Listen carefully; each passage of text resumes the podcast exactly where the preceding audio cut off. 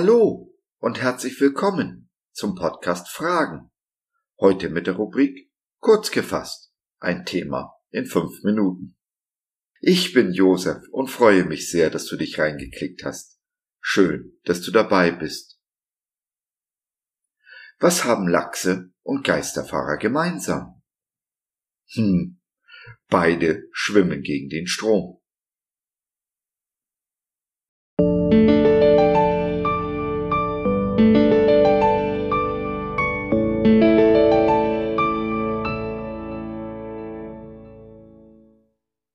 Geisterfahrer. Gegen den Strom schwimmen. Kostet Kraft und trainiert. Und stellt euch nicht dieser Welt gleich, sondern ändert euch durch Erneuerung eures Sinnes, auf dass ihr prüfen könnt, was Gottes Wille ist, nämlich das Gute und Wohlgefällige und Vollkommene. Römer 12, Vers 2 Soweit ich denken kann, war ich immer besonders, war etwas Besonderes. Überall fiel ich sofort auf. Noch nach Jahrzehnten haben sich die Menschen an meinen Namen erinnert. Seit ich mit Jesus gehe, weiß ich, dass dies ein Segen ist, und ich bin ihm unendlich dankbar dafür, dass er mich geschaffen hat, wie ich geschaffen bin. Aber manchmal wird anders sein auch zum Fluch. Wie oft wurde ich wegen meiner Art zum Beispiel angefeindet? Hm, dies ist nicht besser geworden, seit ich Christ bin. Im Gegenteil, die Christen sind noch hinzugekommen. Ja, anders sein. Gegen den Strom schwimmen kostet Kraft. Ich komme mir oft vor wie der Autofahrer auf der Autobahn, der im Verkehrsfunk hört, dass in seinem Abschnitt ein Geisterfahrer unterwegs ist. Einer? rufe ich verwundert aus. Hunderte! Und diese Hunderte halten voll auf mich zu, weil sie ja im Recht sind und auf der richtigen Seite fahren. Anstatt einer Kollision auszuweichen, wollen sie es mir so richtig beweisen, mich sozusagen erziehen, selbst wenn sie selbst dabei draufgehen. Aber dann lese ich meinen Lieblingsapostel Paulus, der mich auffordert, gegen den Strom zu schwimmen mich eben nicht dieser Welt gleichzustellen. Und er nennt auch den Grund, einen guten Grund, warum ich dies tun sollte. Damit ich Gottes Willen erkenne, der immer gut und das Beste für mich ist.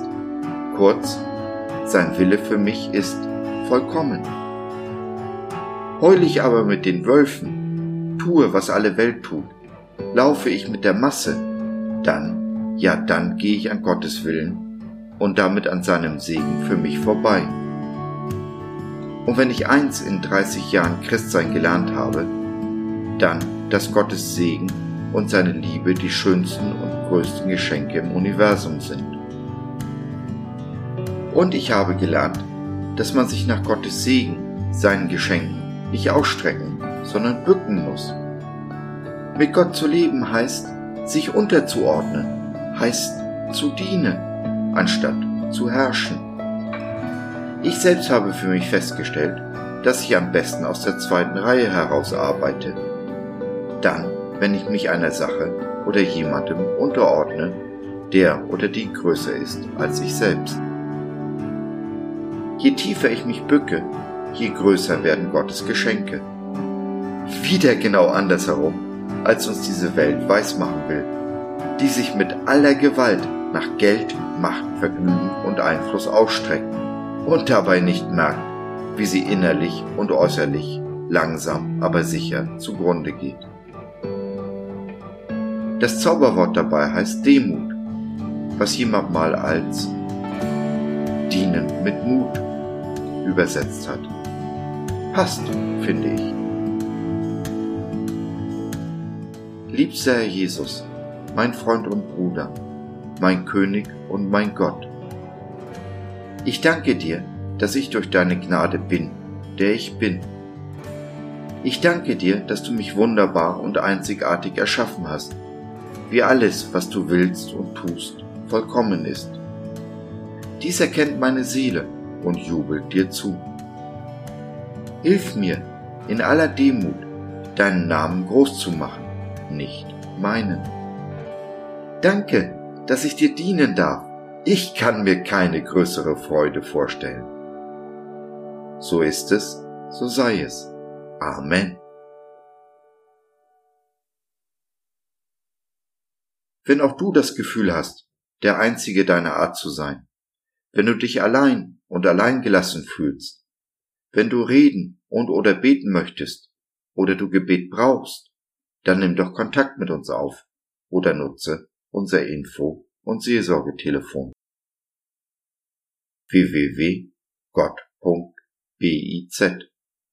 Glaube von seiner besten Seite.